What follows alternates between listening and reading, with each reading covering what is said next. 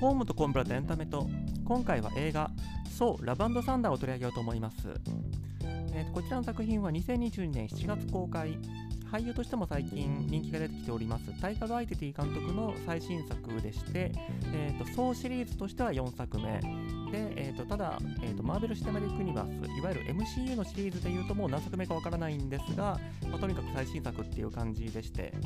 えー、とその私の言い方にも表れてるかもしれないですけども MCU ってもう本当エンドゲームぐらいまでは全体像をなんとか追っかけられたんだけども今になってみるともう話が広がりすぎて何が起きてるか今出てる人が誰なのかわからないっていう風に感じておられる方がたくさんいるんじゃないかなっていう風に思うんですけどもこの「ソー」シリーズについては伝統的にあんまり他のマーベルヒーローたちと絡まないっていうところとまあこの「ソー」っていう主人公の男がとにかくバカというか、まあ、抜けがいい男なんでそのちょっと昔のハリウッド映画みたいな難しいこと考えずにとにかくなんか爽快なことが起きるっていうような楽しみ方ができるまあ、ちょっと小難しい話をしがちなこの MCU シリーズの中ではちょっと特殊な位置づけにあるのかもしれないんですけどもただ一方で、まあ、今回のテーマにも絡んでくる昔のハリウッド映画って何ていうか主人公がで感情移入してるから見れるけどよくよく考えたらひどいことをしないってことがたくさんあったと思うんですけども今回の「ソーラバンドサンダー」においてもえ、ー、と、まあ、この「ソーがまあまあ、後ほど詳しく申し上げますけども神様がたくさんいる国に行ってそこのあの兵隊なり武器なりを借りようって風にお願いしに行くっていうところがあるんですけども結局どうなったかっていうとその神様の国で一番偉い神様、まあ、ゼウスなんですけどもを殺してしまってしかもその武器を持って逃げちゃうっていうそれ強盗殺人じゃないかっていうようなことが起きるわけですね。で今回のテーマとしては、まあ、もちろんその神様の国には日本法は適用されないんですけども、まあ、一種の思考実験として、まあ、この僧がやったことっていうのがどういった犯罪になるのかっていうところをその日本法の解釈と絡めてお話しするのと、えっと、もう一つ、まあ、これはちょっとおまけ的な話ですけども最近ディズニーですとかマーベルですとかこの辺りの話のえーと、映画が公開されるたびにいつもどこそこの国ではあの同性愛描写が問題になって公開が禁止になりましたみたいな話がくっついてくるんですけども、えーと、今回の層についてその辺りどうなのかっていうところについても合わせてお話したいなというふうに思います。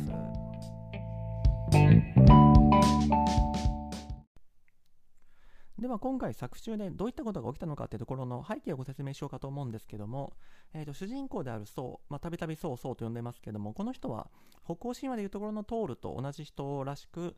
えー、と雷を使う神様ですね。で仲間として、えー、とバリキリーバルキリーは、これも北欧神話に出てくる人ですけども、えーと、バルキリーっていうのは多分軍隊かなんかの名前でたくさんいるんですが、えーと、この作中ですともう最後の一人になってるってことなのでその個人名としてバルキリーになってるんですけどもプラス、えーと、このソーの彼女であるところのえーと、新しいソー、まあ、とにかく、えーと、ナタリー・ポートマン演じる、まあ、自分の彼女です。この3人が、えーと、層側の人たちとしているんですけども、えー、と今回の敵が、まあ、すごく強そうなんで、この3人だけで戦うのはちょっと心もとないということで、えーと、もっと他に味方が欲しいと。その時に、えーとまあ、今までの作品では全く出てこなかったような気がするんですが、えーと、この MCU 世界にはオムニポテントシーと呼ばれるその神様がいっぱい住んでる国があるとでそこに住んでる神様っていうのはめちゃくちゃ強力だとじゃあなんで前作まであのこの宋の父親のオーディンとかはそこで暮らしてなかったんだっていう疑問は多少なくはないですけども、まあ、とにかくそのオムニポテントシティに行って軍隊を借りたりあるいは強力な武器を借りたりして、えー、と今回の敵と戦おうというふうに宋たちは考えるわけです。で、えー、となんとかスペーストラブルをしてこのオムニポテントシティに着くんですけどもそこにいる、まあ、一番偉い神様このオムニポテントシティの中で一番偉い神様になるこのゼウスは、まあ、頑張ってそうは説得しようとするんですけどもそんなあの敵と戦うのなんか嫌だと。自分たちはこの中に隠れてたいというふうに言うのでそうはまあそうこの人、まあ、冒頭申し上げた通りそり昔のハリウッド映画主人公季節であのあんまり難しいこと考えないんですよね。なのでえ、ー、と戦いたくないって言ってるゼウスの話を聞いてあのお前そんなん言って怖いだけなんだろうっていうふうに挑発してしまうわけですね。これに対してゼウスが怒って、えーと警備員を呼ぶんですが、まあ、この警備員って言い方もあれなんですけどねこれはなんかウルトラみたいなそのオートで動くロボットなのか神様の一種なのか人間なのかわからないですけどもとにかくあの動く兵士がいっぱい来てソードを捉えようとするんですけども、まあ、ソードこの一味はちょっとしたそのアクションシークエンスを挟みつつ、えー、とこの警備員たちを破壊するわけです。でその警備員たちが破壊されたのを見てゼウスはちょっとうろたえてあのゼウスのこの必殺の武器であるところのサンダーボルトこれはまあ神話で、えー、とゼウスが雷を使うって言ってるところから来たものだと思うんですけども、えー、と作中でのサンダーボルトはなんか金属製みたいな結構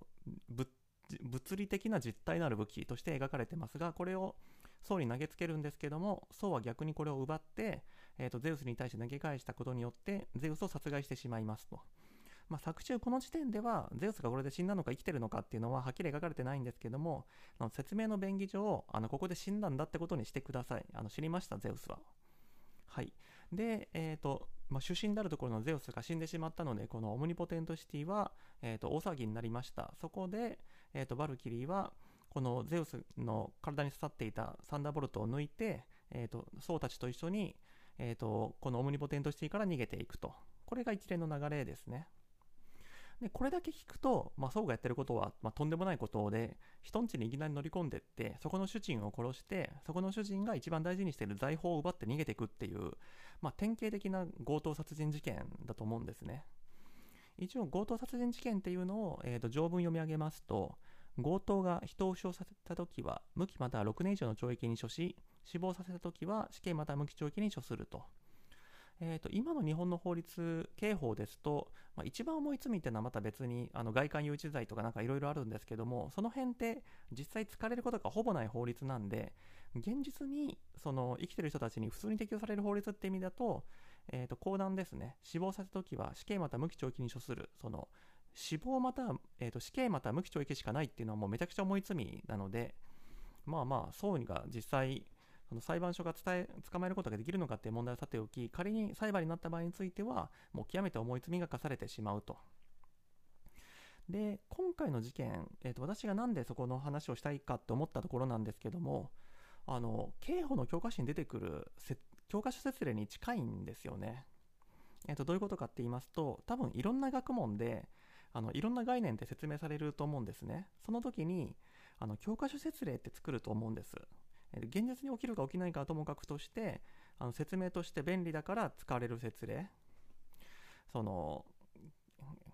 太郎くんと次郎くんが川の周りをあの時速50メートルあるいは、えー、と時速30メートルで一緒に歩き出しましたみたいな。いやそんな歩き方する太郎くん次郎くんいないだろうっていう風に思うかもしれないけどまあ説明上便利だから使ってるみたいなそういう説例があると思うんですけど今回宋が起こした事件ってあの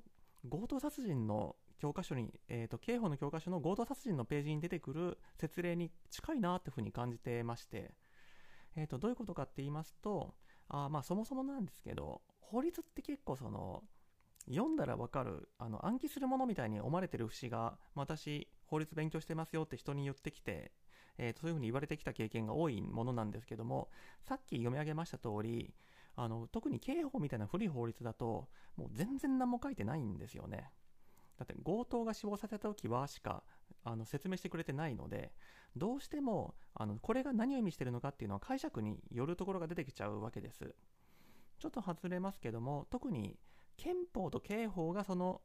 場面が大きいなというふうに思ってまして、まあ、どっちもすごく文章が短い法律ですしあとあの幅が広いと言いますかえーと、憲法の解釈するときってそもそも法律っていうのはどうあるべきか国家とは政府とはみたいなすごい大きい話をしなきゃいけないですし刑法の解釈するときってそもそも犯罪とは何か人間とはどう生きるべきかみたいななんかそういう話が出てきちゃうんであのそもそものその人が持ってる価値観みたいなものに大きく引きずられちゃうんですね。なので解釈の幅としても公開だったらこう読むでしょうみたいなんじゃなくてそもそもその喋ってる人が持ってるあの人間とはこうあるべきみたいな価値観に引きずられちゃうからなかなか議論が執着を見ないというところがあるんですけども今回の、えー、と例で言うと,、えー、と強盗致死強盗殺人みたいな話については、えー、と故意が必要だっていうふうに解釈されてるわけです。つまり、えー、と強盗しようとしてる人が人を殺した時については、えー、と死刑または無期懲役に処すると。これは裏返すと強盗する気がない人が人を殺した時はえー、と今回の条文、強盗致死とか強盗殺人の条文は適用されないってことですね。あちなみに、えー、と強盗致死、強盗殺人っていうのはさっきの強盗が、えー、と死亡させたときは死刑また無期懲役に処するの中で両方読み込める。つまり、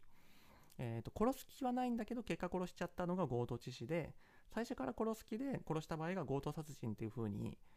あの条文上はどっちも区別してないんですけども解釈上、まあ、それだと分かりづらいんで、えーと、言葉として分けてるってことなんですけども、えー、と話戻りまして、えーと、強盗が殺した場合なので、えーと、単に殺すつもりで殺した場合についてはあの普通に殺人罪が適用されると。まあその後で物を盗んだとしてもそれは強盗じゃなくて窃盗であるということであのここがすごくその強盗殺人のところで有名な話として最初に強盗するつもりで誤って人を殺しちゃった場合については強盗殺人強盗致死まあ誤ってじゃなくて殺すつもりで殺してもいいんですけども、えーと、物を取るとした過程で殺しちゃった場合については、えーと、死刑または無期懲役になるんですけどもとりあえず殺してあの物を取る気は全然なくてその後あこいついいもの持ってるじゃないかと取ってやれっていうふうに思って後から窃盗する気持ちが湧いてきた場合については、えーと、殺人と窃盗になるので、えーと、結局殺人罪が成立するじゃないかと思われるかもしれないですけどもこの2つってあの刑の重さとして全然違うんですよ。えーと、強盗致死、強盗殺人については先ほど申し上げました通り死刑または無期懲役なんですけども殺人は、えー、と7年以上の懲役、えー、と無期懲役または、えー、と死刑なんで、えー、と7年まで下げれるってことなんでもう、えーとまあ、今回窃盗もくっついてくるんでうんと執行猶予つけるのはちょっと厳しいかなって気はするんですけども実務的にはあの単なる殺人で済むのと強盗殺人で済むのでは全然違うわけですね。で今回そうはどっちなのかっていうとまあ最初、えーと、ゼウスと話し合いをするつもりで言っていてあの途中、まあ、ゼウスがその警備員を呼んだとかそういうごたごたがあった中でえーと、ゼウスを殺してしまっただけであの当初は強盗するつもりで言ってなかったっていうのはこれはまあ宋の性格からしてもそう言えるんじゃないかなというふうに思いますので、えーと、旗から見たらいきなり乗り込んでって主人を殺して物を奪ってったっていう、まあ、強盗致死強盗殺人事件みたいにも見えるんですけどもまあさすがに殺すつもりがなかったまでは言えないと思うんですよねこのサンダーボルトみたいな強いやつを投げつけてるわけですからしかもなんか腹かなんか貫いてるしと。なので、殺人の方は成立するでしょうがないと思いますし、えーとまあ、バルキリーがやったとはいえ、そのサンダーボルト持ってって後で使おうと思ったのも間違いないと思いますので、殺人と,、えー、と窃盗が成立して、えー、と代わりに、えー、と強盗殺人まではいかないと、ちゃんちゃんとなるっていうのが、えー、と今回のその事件についての教科書的な解決策なのかなっていうふうに思います。ただ、今申し上げたのはあくまでも教科書説明の世界の話ですね。実務上、実際の事件はどうかっていうと、まあ、そこまで単純じゃない。何が違うかって言いますと、あの教科施設例の世界ですと、まあ、我々があたかも映画を見てるかのように、全ての事実は分かっていることになってるし、証明する必要もないわけです。だって全てはもう前提として置いてくれてるんで、そうは、えー、と殺す気がなかったと、最初から、えー、と話し合いをするつもりでオーディのところに行ったんだけども、あのやり取りをする中で、つい弾みで殺してしまったと。で、現実ではそのあたりって、あの記録が残ってることってまずないと思うんですけども、今回は映画って形でちゃんとみんなわかるようになってるんで、あ、そうはあの最初から合同する気なんかなかったねってわかるんですけど、ただ、現実の事件ですと、多分このやり取りって別にどこにも、えーと、防犯カメラなんか仕掛けられてないでしょうし、えーと、ソーがそれまで何考えてたかっていうのも、あの誰にもわからないことなんで、おそらく、検察はこれ、強盗殺人で起訴してくるんじゃないかなって私は思うんですよね。えーと、仮に、えーと、起訴状とか書くとした場合、えーと、被告人、ソー・オーディンソンは、えーとまあ、彼がオーディンソンだっていう名字自体今回初めて知ったんですが、えーとまあ、もしかしたら被告、えーと、検察の見方では本名不詳、自称ソー・オーディンソンはにするかもしれないですけども、えー、と被害者であるゼウスの職場に共犯者ともに無断で侵入し被害者を脅迫してあるいは、えーと、暴行を加えて被害者の財物である、えーと、これは美術品って扱いになるのかな、まあ、殺傷力のある美術品サンダーボルトを奪うことを企てたと。しかし被害者が事態を察知し警備員を呼んだため被告人及び共犯者は激高し被害者を殺害した上でサンダーボルトを奪うように思い直し所持していた大型の斧大型の刀剣大型のハンマー及び被害者から奪ったサンダーボルトを用いて、えーとこの警備員及び被害者を殺害したみたいな事件になるんじゃないかなと。こうなった時にあの弁護人としてどう言うかっていうところなんですけど、まあ、まず最初は、えーと、強盗の意思は最初からなかったんだと殺人と窃盗に落ち着くんだっていうふうに反論するんだと思いますけどもただまあ被告人の言い分層が何て言うかっていうのももちろん大事なんですけどもまあ弁護人としてはそもそも殺人じゃなくて傷害致死だと。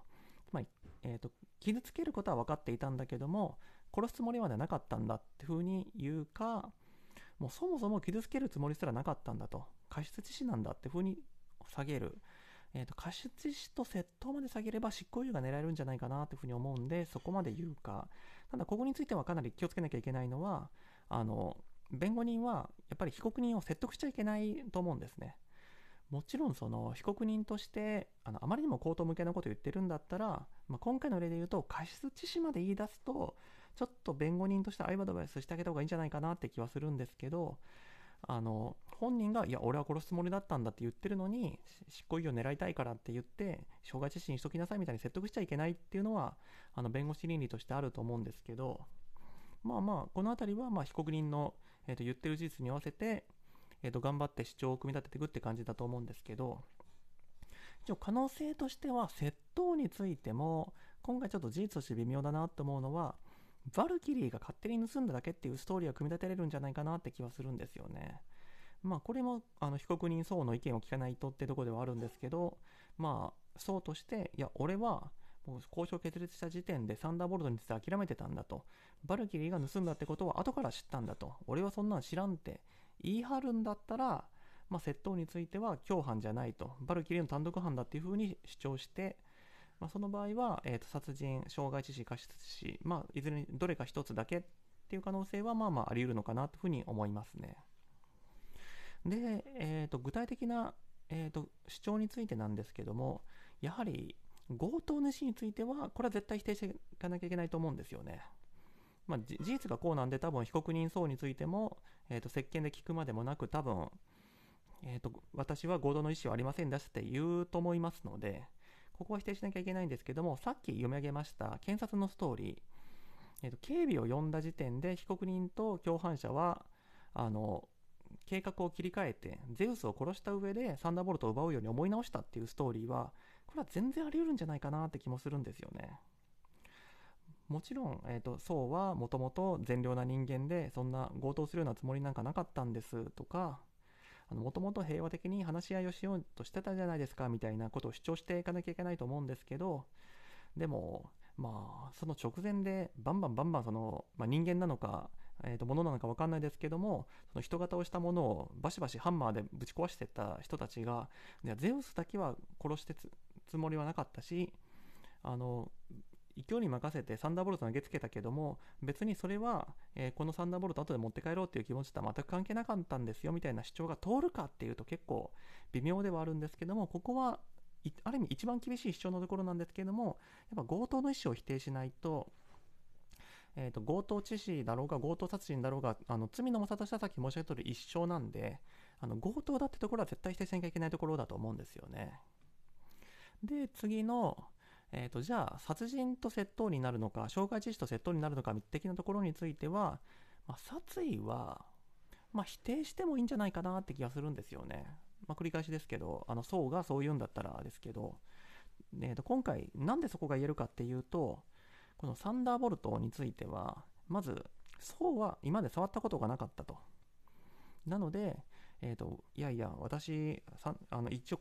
雷の神様やらせてもらってますけども、あのゼウスと比べたらも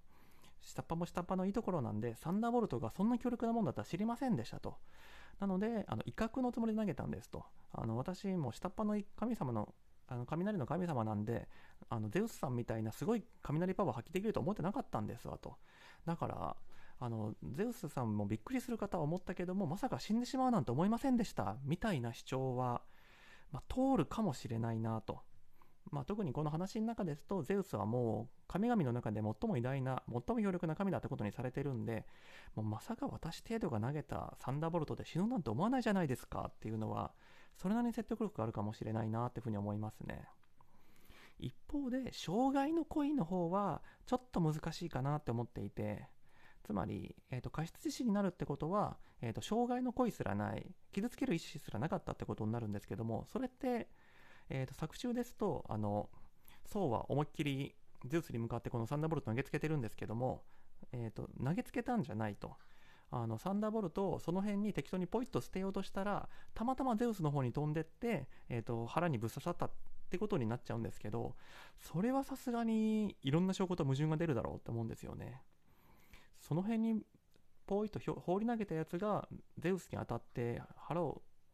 えーと、かき裂いたみたいなのはちょっとあの多分傷の様子とかと見ても矛盾しちゃうと思うんでうんやっぱり傷害致死よりは下げれないんじゃないかなって気がするんですよね。で窃盗のところなんですけどもまあここもうんまあ裁判になる前にもしこのソウとバルキリーなどで話し合いがついてた場合についてはちょっと微妙だなって気がするのはもあのこのソウとバルキリーなどでもし上下関係とかがあってあのいやもう今回のものについてはもうわしが全部引っかぶりますからと宋の兄貴はもうシャバで執行猶予もらってのんびり暮らしてくださいやみたいな、まあ、なんで広島弁なのか分かんないですけど、まあ、そういう話し合いがバルキリーと宋の間に持たれててもうバルキリーの方でもう窃盗については全部かぶりますみたいな風になっちゃってた場合だったらその窃盗についてはバルキリー単独犯っていうのは通るかもしれないとは思うんですよね。ただそういうその話し合いなしでいきなり、いや、あれバルキリーの単独犯で、私、そうは全然知りませんでしたみたいに、いきなり言っちゃうと、あの、バルキリーが、いやいや、これみんなでやろうと決めたことですと、3人で共謀してやった犯罪ですって言ったときに、ちょっと、裁判官の心証も悪くなりますし、あのそれぞれの主張が矛盾してるみたいになってくると、あの、他の証言の信用性とかにも響いてくるんで、えー、とここはきちんとそれぞれの見解を知らせたいところなんですけどもただここももちろん弁護人として、えー、と多分そういう主張になっちゃったら歴相犯が出るんで、えー、とこのバルキリーとソウの弁護人を両方兼ねることってできないとは思うんですけど、えー、と一方でさっきのあのバルキリーが鉄砲玉みたいに私が全部罪引っかぶりましたからみたいな風に言っちゃってるのを弁護人として聞いてしまった場合についてあのそのまま無罪主張していいのかって問題は出てきちゃうんでここについてはかなり慎重にいかなきゃいかんなと。あの、層が、窃盗についても、あの、私たちの間で、ちゃんと意思疎通できてましたと、みんなで取るつもりだったんですよ言ってくれたらいいんですけど、バルキリー単独犯ですとか言い出した時については、かなり慎重に、え、ー、と、その言ってることを検討しなきゃいかんなっていうふうには思いますね。まあ、結果どうなるかっていうのは、え、ー、と、物証がどれが出てくるかにもよってくるんですけど、でも強盗殺人行かれちゃうかもなって気はしますね。やっぱ外見から見て、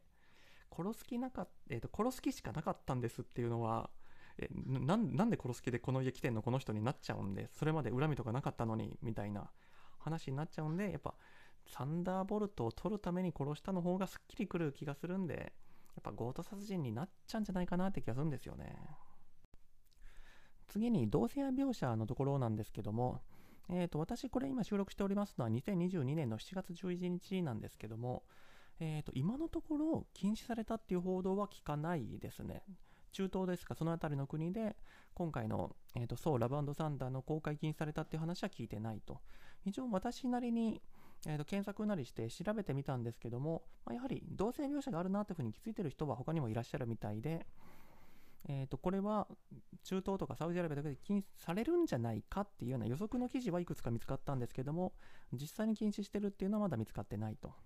まあもしかしたら、えー、と今回についてはパスされたスルーされたのかもしれないですしあのサウジとかその辺の国でまだ公開してないからあの禁止するしない話がまだ来てないあるいは、まあ、そもそももう公開する予定がなかったからあの公開禁止する必要もなかったとか、まあ、そのあたりちょっとわからないですけども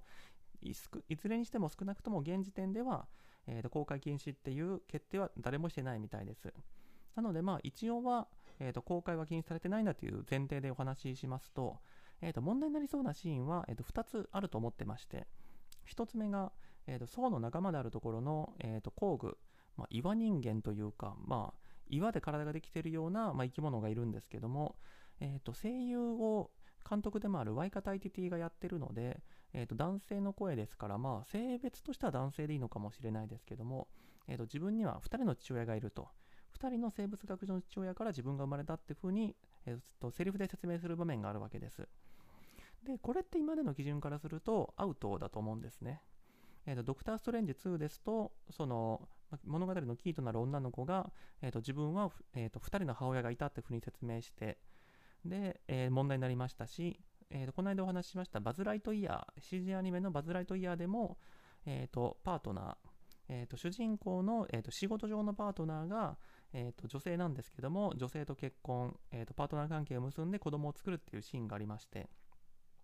ここでその女性のパートナーとキスをしたことが問題だってふうに言われていたんですけども、でもまあこれ自体全く一緒は一緒ですよね。えーと、同性のパートナーがいてそこから子供が生まれたっていうのは、えーと、同性婚の肯定であるとだから、えーと、そのサウジとかでは公開できないんだってことだったんですけどもただまあ今までとの違いで言うと一応今回はこの工具はセリフで、えー、とそういう2人の父親がいるって説明するだけで映像がないんですよね。なのでもしかしたらそれで程度が低いというふうに判断されたのかもしれないですしもう一個あり得る推測としては岩人間だからっていうのはもしかしたらあるのかなとは思うんですけども、えーと、もちろんあのイスラムの国だって例えばカタツムリみたいな雌雄同体の生き物に対してあの同性で子供を作るなんてけしからんとは言わないと思うんですよね。もうそれはそういう生き物だからと。なので今岩人間は別に同性から生まれたってそういう生き物なんだからいいんだっていうことかもしれないですけどただまあそれ言い出したらでもまあこれ完全に揚げ足取りですけどドクター・ストレンジ2のケースだってあれ宇宙人どころかあの別ユニバースってことはもう別次元に生きてる生き物があの母親同士で子供作ろうがそれってもう人間じゃないんだからどうでもよくないとかバズ・ライトイヤーだって一緒ですよね。あれ人間の形してるけどあの全然別の宇宙の宇宙人なんでそこで同性婚したから何なのっていう気はしないでもないんですけどもまあまあ何にしても、えーとまあ、見た目が違うから人間じゃないえーとまあ、バズ・ライトイヤーとかドクター・ストレンジ2は、まあ、人間が出てるんだからダメなんとか、まあ、そういうことかもしれないですけど、えーとまあ、ちょっと説得的じゃないかなって気はしますね。でもう一つ、えーと、バルキリー、えーと、サンダーボルトを盗んだ人としてこの配信の中ではおなじみになってしまったバルキリーさんなんですけどもこの人が、えーとさっきまさにさっきのサンダーボルトを取って逃げ逃げていくシーンにおいて、えー、とこのゼウスの取り巻きの女性がいるんですけどもその人にちょっと色目を使ってなんならちょっとちょっとキスをして去っていくみたいなシーンがあるんですけども、えー、とバルキリーはもう設定上もう同性愛者だってはっきりなっているのでこれはもう間違いなく同性愛シーンだろうというふうに思うんですけどこれももしまあ気にされてないとした場合うーんどうなのかなって気はするんですがただまあバルキリーも、まあ、神話の生き物だしその雌雄同体的な、えっと、バルキリー族には女性しかいない的な話だったらまあ言ってもしょうがないってことなのかもしれないですけどでもこれは、えっと、映画さっきのと違って映像としてはっきり出ちゃってるんでうーんどうなんだろうなって気はしますね。まあまあ私としてはもちろん、えっと、同性愛描写があるからえー、公開禁止するんで食ったらないと思ってるのでなこれも同性描写同じぐらいひどいのがあるのになんで禁止しないんだっていうのも変な話ではあるんですけどただやっぱり、まあ、私、個人的にその欺瞞的だというか、理屈が合わないのが嫌いなんで、うーん、いや、公開しないのはしないで、喜ばしいことなんだけど、今回何が違うのか教えてほしいっていうのは思いますね。じゃあ最後に映画の感想としましては、えー、っと、結論、面白いは面白いんですけども、うんと、その、MCU に対する期待度から言うと、まあそこそこっていう感じですかね。えーと、MCU でもこの間のドクター・ストレンジ2なんかは異次元に転移するシーンがもうすごい映像表現だってすごい話題になったと思うんですけどもまだまだ新しいことっていっぱいできるんじゃないかと思うんですが今回の層について言うと別に新しい映像表現があったかっていうとあんまりなかったような気がしますしストーリー、ストーリーについては、まあ、いつも通りというか、まあ、いつもよりもちょっと抜けが悪かった気がするんですよね。えーと、その最後の戦いへの盛り上がりみたいなのがちょっと弱かったんじゃないかなって気がしますしあの冒頭そのガーディオン・オブ・ギャラクシーと一緒に戦うんですけども結局そう一人戦ってるじゃないかみたいなのに対する答えが最後仲間みんなで戦うみたいな風に出るのかなと思いきやあれ？最後もこれ基本そう一人で戦ってないみたいな風なとこがあってその結局この話で何が言いたかったの？と。まあまああの MC はずっと続いていくシリーズなんで映画の中で成長する必要はないとはいえ結局2時間見たけど何だったのかこれ？みたいな感じはちょっとしますね。他に注目すべき点としてはやたらとキャストが豪華っていうのは感じました。まあ、久々にナタリー・ポートマン出てきたっていうのもありますけども、えーとまあ、主演級と悪役、ここで夢俳優使うのはまあまあ普通としても、ゼウス、途中出てきた、ちょっとちょい役で殺されるゼウスも、あれ？これラッセル・クロウじゃないかとか、あと、まあ、これは神尾出演って言った方がいいのかもしれないですけど、途中で寸劇とかを演じる人たちが、えーと、マット・デイモンだとか、やたらと豪華俳優だったっていうところと、あとこれは最後、えーと、映画終わってから調べてから知ったんですけども、子役が基本みんな、えーと、クリス・ヘムズワースの子供さんらしく、まあ、ウィル・スミスじゃないんだからっていうのはちょっと感じましたけども、まあまあ、えーと、そういう細かいところまでその面白みを詰めようとした作品っていうところでは、まあ、挑戦的なのかもしれないですけどうーんまあ総シリーズの中で今回一番評判悪いらしいんですけどもまあ分からんでもないなってとこはありますね。